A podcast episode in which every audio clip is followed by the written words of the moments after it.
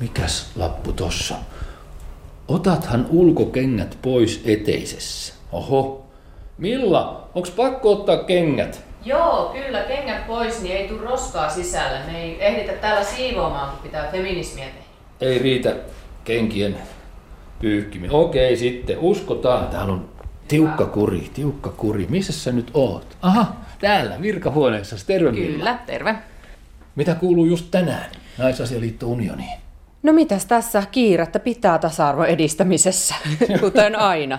Just, just. Kuule, kun te ette ole nyt sillä linjalla vielä, että miehiä pitäisi unioniin ottaa. Kiitos muuten siitä, että sain tulla.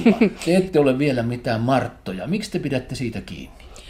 Niin, tästä on nyt keskusteltu viime vuosina unionissa paljonkin, ja se nyt viime kevään kevätkokouksessa tästä käytiin, käytiin keskusteluja, äänestettiin, ja siihen en, enemmistö päätyi että pidetään tämä vielä naiserityisenä. Eli halutaan ajatella niin, että tarvitaan vielä tämmöistä naiserityistä järjestöä, mm-hmm. missä, missä sekä toiminta että politiikka ja yhteiskunnallinen vaikuttaminen, mitä tehdään, on nais, naisnäkökulmaista ja pyritään parantamaan sitä naisten asemaa ja sitä kautta edistämään tasa-arvoa ja toki parantamaan myös miesten asemaa. Tämän... Just, just.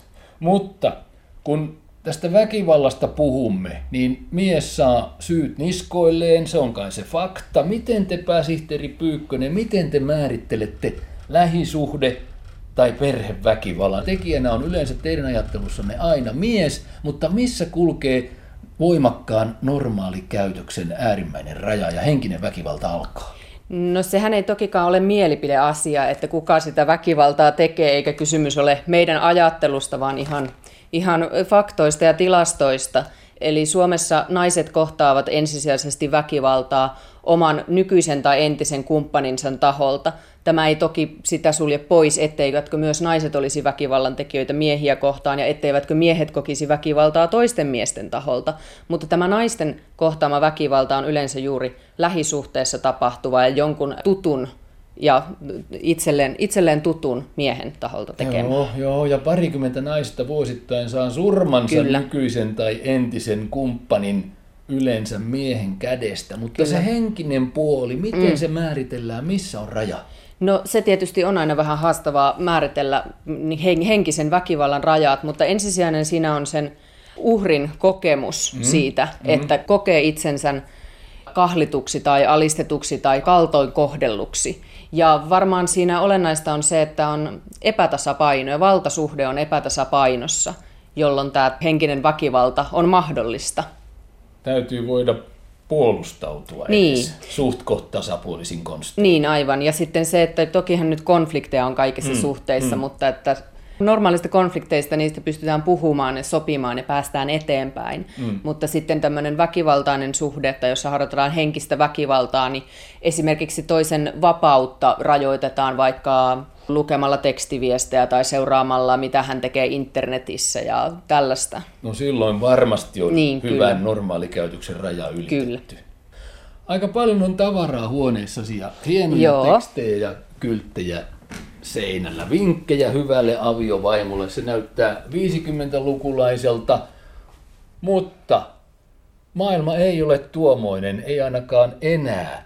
Miksi te muuten vastustatte jatkuvien lähisuhdeväkivaltatapausten viemistä sovittelun piiriin? Mikä siinä on huonoa? Joo, eli tämä on tällä hetkellä ollut pinnalla tässä mun työssä tämä, tämä kysymys, kun laki- ja rikos- ja eräiden riita-asioiden sovittelusta ollaan uudistamassa ja se oli nyt lausuntokierroksella. Naisliike ja Naisasialiitto Unioni on alusta asti vastustanut sitä, että lähisuhdeväkivalta vietäisiin sovitteluun. Sovittelu on lähtenyt semmoisesta nuorten tekemien pienten rikosten sovittelusta, jossa halutaan, että tätä pystytään sovittelemaan äh, tasapainoisesti sen tekijän ja sitten uhrin tai sen väkivallan tai tämän rikoksen kohteen, jottei kohteen kesken. Niin, jottei tule, ja niin, koko elämä ei niin. pilalle. Mutta sitten taas lähisuhden väkivallassa kysymys on usein niin kuin hyvin epätasapainoisesta valtasuhteesta, ja jolloin myös rikos ja tämä väkivalta, mitä tapahtuu, niin se jää täysin piiloon silloin, kun se viedään, nähdään niin kuin sosiaalisena ongelmana. Mm. Ja lähisuuden väkivallalle on myös hyvin tyypillistä se toistuva anteeksi pyytäminen ja sopiminen, jolloin taas sitten, jos sovittelussa monikin tekijä sanoo, että hän ei tee tätä enää toista ja hyvä ja tämä on nyt hyvä, mutta sitten se jatkuu. Sovittelussa väkivallan tekijä pääsee liian helpolla, niinkö? Ja se antaa sitten myös hyvät mahdollisuudet sille, että se jatkuu tämä tilanne. Ja myös tämän uhrin oikeusturva, kun tätä ei kohdella oikeuslaitoksen kautta, vaan se kohdellaan sosiaalisena, sosiaalisena kysymyksenä, niin uhrin oikeusturva vaarantuu Just, merkittävästi. Joo. Valmista illallinen miehellesi, valmista itsesi, ole hilpeä ja mielenkiintoinen, kun kotirouvana olet päivän touhunut ja mies mm. tulee. Joo, tämä on meillä tässä tämmöinen, tämmöinen antivinkkinä, niin, niin. että näin älä toimi ainakaan. Tämä on vähän ironisesti laitettu tämä ja, ja lehtileikit tähän seinälle. Niin, ja tuolla on sitten tosi vinkit naisten huoneen taulussa. Siinä sanotaan, että ole kiva kivoille miehille. Älä ikinä vaadi, että miehen pitää olla mies. Älä dissaa kilttejä miehiä. Mitäs tämä tarkoittaa? No tällä neuvolla varmastikin halutaan purkaa niitä semmoisia stereotypioita, että miehen tulee käyttäytyä tietyllä tavalla ja myös, että naisen tulee käyttäytyä tietyllä tavalla. Ja että, että se ei ole tavallaan naisten vallassa asettaa niitä, minkälaista on olla mies. Niin kuin ne nyt ylipäätäänkään pitäisi olla mitään tiukkoja normeja ja rooleja sille, Joo. Miten, miten ollaan mies. Ja myöskään, että ei, ei yleistetä sitten koskemaan miehiä tai naisia, niitä tiettyjä Kyllä, kyllä. Se oli kohta seitsemän, kohta kymmenen viimeinen. Jos näet tilan, asetu keskelle. Olet hauska, fiksu ja hyvän näköinen. Sinulla on oikeus olla onnellinen. Joo, tällä halutaan muistuttaa, että naiset osaisivat paremmin ottaa, ottaa tilan on tutkittu, että tämmöisissä tilanteissa, missä on paljon ihmisiä tai ryhmätilanteissa, monesti naiset jäävät syrjään ja ne tilan ja johtajan roolin ottaa mies. Jäävät sivuun ja joutuvat nauramaan miesten huonoille jutuille. Niin, joo, huumori varsinkin on hyvin sukupuolittunutta, eli monesti se hauska, tavallaan ryhmän hauskuuttaja, niin on kyllä yleensä mies. Eli tässä halutaan rohkaista naisia ottamaan sitä tilaa. Kyllä, kyllä. Noissa väkivaltatilastoissa, niissä nyt roikun, koska ne ovat mm. aika hurjia meillä Suomessa. Tanska, aika lähinaapurimme, yltää yhtä rankkoihin lukuihin on kärkisijoilla. Mikä Tanskassa on samanlaista tai erilaista kuin meillä? Mikä tanskalaisia vaivaa? Se on hyvä kysymys. Niin, eli tämä on tämä Euroopan EUn perusoikeusviraston tutkimus, mihin viittaa, jossa tosiaan niin. Suomi nousi ihan kärkisijoilla naisiin kohdistuvan väkivallan yleisyydessä – me toki toivotaan, että tässä näkyisi tässä suuressa luvussa myös se, että naiset ja tytöt entistä helpommin tunnistavat väkivaltaa. Mm. Mutta tämä ei tokikaan tarkoita, etteikö se määrä olisi juuri niin suuri kuin ilmoitetaan. Ja se voi olla vielä suurempikin, koska kaikki eivät varmasti edelleenkään tunnista kohtaamaansa väkivaltaa. Että toki semmoinen suora fyysinen lyöminen tunnistetaan mm. ehkä väkivallaksi, mutta sitten monta muuta aspektia, mitä väkivallassakin on kuitenkin monia eri tasoja. Uskallatko sanoa nyt, Milla Pyykkönen, sen ruman sanan oikeistopopulismi, josta usein teikäläiset puhutte. Mm. Sitä on sekä Tanskassa että Suomessa tällä hetkellä runsaasti, ja siihen kuuluu käsittääkseni erittäin vahva antifeminismi, Joo. eli naisvastaisuus potenssissa. Kyllä, kyllä. konservativismi ja myös niin kuin oikeiston ja äärioikeiston nousu on viime vuosina pyyhkinyt yli, yli Euroopan ja myös Suomen. Ja se näkyy feminismin vastustamisessa ja ihan suoranaisessa naisvihassa, jota mm. varsinkin internetissä viljellään. Ja aina kun tulee jotain uutisia tai tutkimuksia naisiin kohdistuvasta väkivallasta, niin siellä on heti internetin valppaat antifeministit kommentoimassa, että ei pidä paikkaansa, koska minusta tuntuu, että tämä ei ole totta.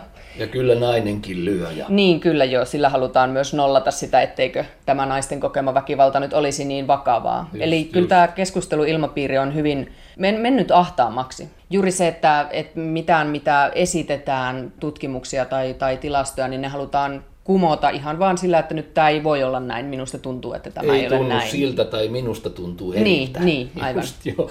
Ihmisistä, vallasta ja sen käytöstä on kysymys. Katsotaan vähän nyt tätä joo. Naisasialiitto Unionin suomalais-helsinkiläistä boulevardilaista tilaa. No nyt sulla on oikein rouvasväen salonki. Joo, niinkin voisi sanoa, että meidän toinen salon. aika ja toinen erittäin ylhäinen yhteiskuntaluokka. Joo, kyllä. Eli me ollaan ensinnäkin 1911 valmistuneessa talossa, jos nyt oikein muistan. Ja tämä on tämä meidän toimistomme on nimetty Maikki Friiperi mm. kodiksi.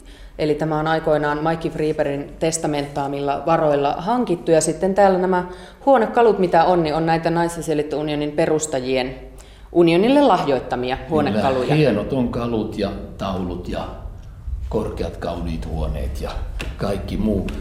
Kuule, miten on mahdollista, että naisasialiikkeen alkuhämärissä 1890-luvulla teidän porukkanne, unionistit, ne mm. alkuperäiset, vastustivat yleistä ja yhtäläistä äänioikeutta, kunnes tuli Miina Sillanpää ja piti pari vakuuttavan vaikuttavaa puhetta. Joo. Miksi ihmeessä vastustitte silloiset Tämä kyllä täytyy, täytyy sanoa, että hieman, hieman hävettää heidän puolestaan toki, mutta aika oli silloin hyvin erilainen, eli luokkajako oli hyvin vielä paljon vahvempi kuin nykyään. Eli ajateltiin, silloin porvariston naiset ajattelivat ennen kaikkea oman luokkansa etua ja mm. oman luokkansa naisten etua. Eli katsottiin, että työväenluokka, työväenluokan naisetkaan eivät ole äänioikeuden arvoisia vielä, että heidän sivistystasonsa ei riitä.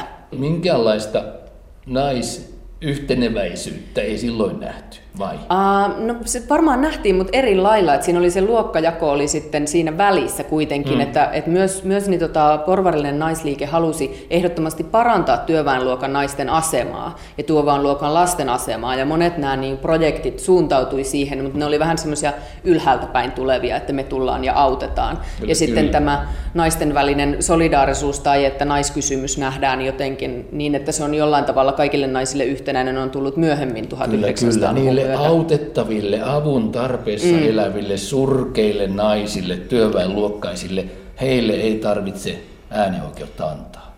Ehkä jotain tällaista mentaliteettia, mutta onneksi tämä sitten muuttui jo hyvin nopeastikin kyllä, 1900-luvun kyllä. alun myötä. Vähän pääsihteeri Milla Pyykkönen Naisasialiitto Unionista. Vähän unionista äsken puhuit siihen malliin, että kyllä te miehiäkin puolustatte. Miten? Tämä tämmöisen normatiivisen sukupuolijärjestelmän ja sen, sen ahtaiden roolien kritisointi on sekä niiden ahtaiden mies- että naisroolien kritisointia. Mulla on tapana sanoa, että feminismi pyrkii vapauttamaan kaikki. Eli se vapauttaa, pyrkii siihen, että on aidosti, ollaan aidosti tasa-arvoisia, että ne mahdollisuudet on aidosti tasa-arvoisia, niin että ne rakenteet tarjoaa semmoisen, että siellä ei, ei ketään, ettei ihmiset ole eriarvossa asemassa, ei sukupuolen, ei luokan tai ei etnisen, etnisen taustan mukaan. Eli tämä näiden ahtaiden sukupuoliroolien ja mallien purkaminen, se tarkoittaa myös niitä ahtaita miehen roolin mallien purkamista. Meillähän miehen rooli, roolimalli on hyvinkin ahdas, miten, miten mies saa olla ja elää. Esim. vaikka miehen tunteiden ilmaisun. Joo, joo. Ja tästä huolimatta, ja juuri tämän vuoksi kenties, tahdotte pitää unionin avoinna vain naisille. Mm, niin, en tiedä voiko sitä, voiko sitä ihan niin sanoa, että mehän toki tehdään meidän vaikuttamistyötä myös kansalaisjärjestöpuolta niin, että se tehdään sitä yhteistyössä muiden tahojen kanssa ja muiden Jopa toimijoiden kanssa. Joo, kyllä, ja miesten kanssa, feminististen miesten kanssa. Se on se olennainen.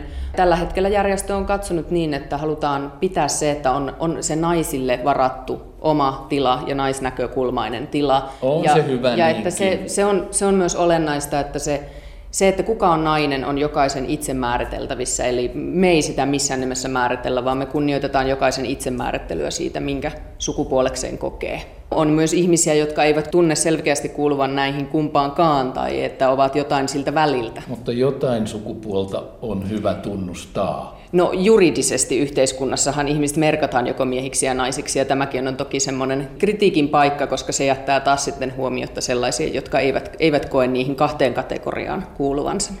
Selvä. Kiitos, Kiitos. pääsihteeri Milla ja menestystä naisihmisasiaan. Kiitos, kiitos. kiitos.